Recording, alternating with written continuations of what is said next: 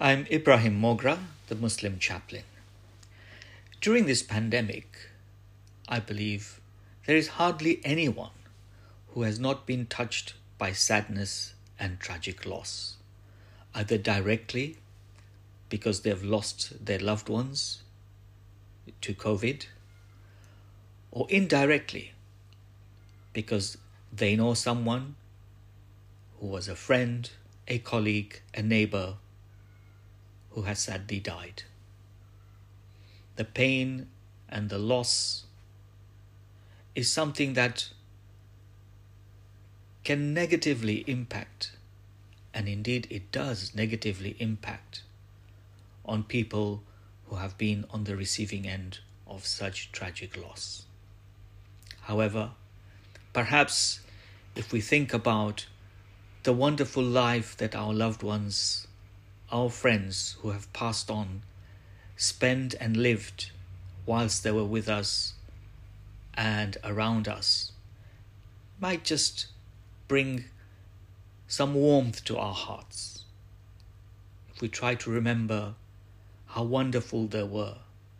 how caring, generous, and kind they were, and celebrate their life by recalling all the good things that they did for others and how they perhaps might have changed our, our lives and done things to make our lot better. And I think if we can remember them for all those amazing things they did, our sadness will dissipate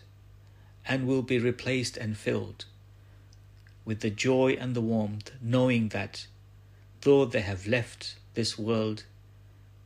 they did a lot of good for those that they leave behind. And perhaps we may be moved to carry on their legacy, the good work that they did whilst they walked this earth. Even after they have departed, we can do things in their name in Muslim tradition, we have a very beautiful practice of giving charity in the name of a loved one who has passed on, in the hope that God will bless them and will receive this generosity as a means of rewarding them.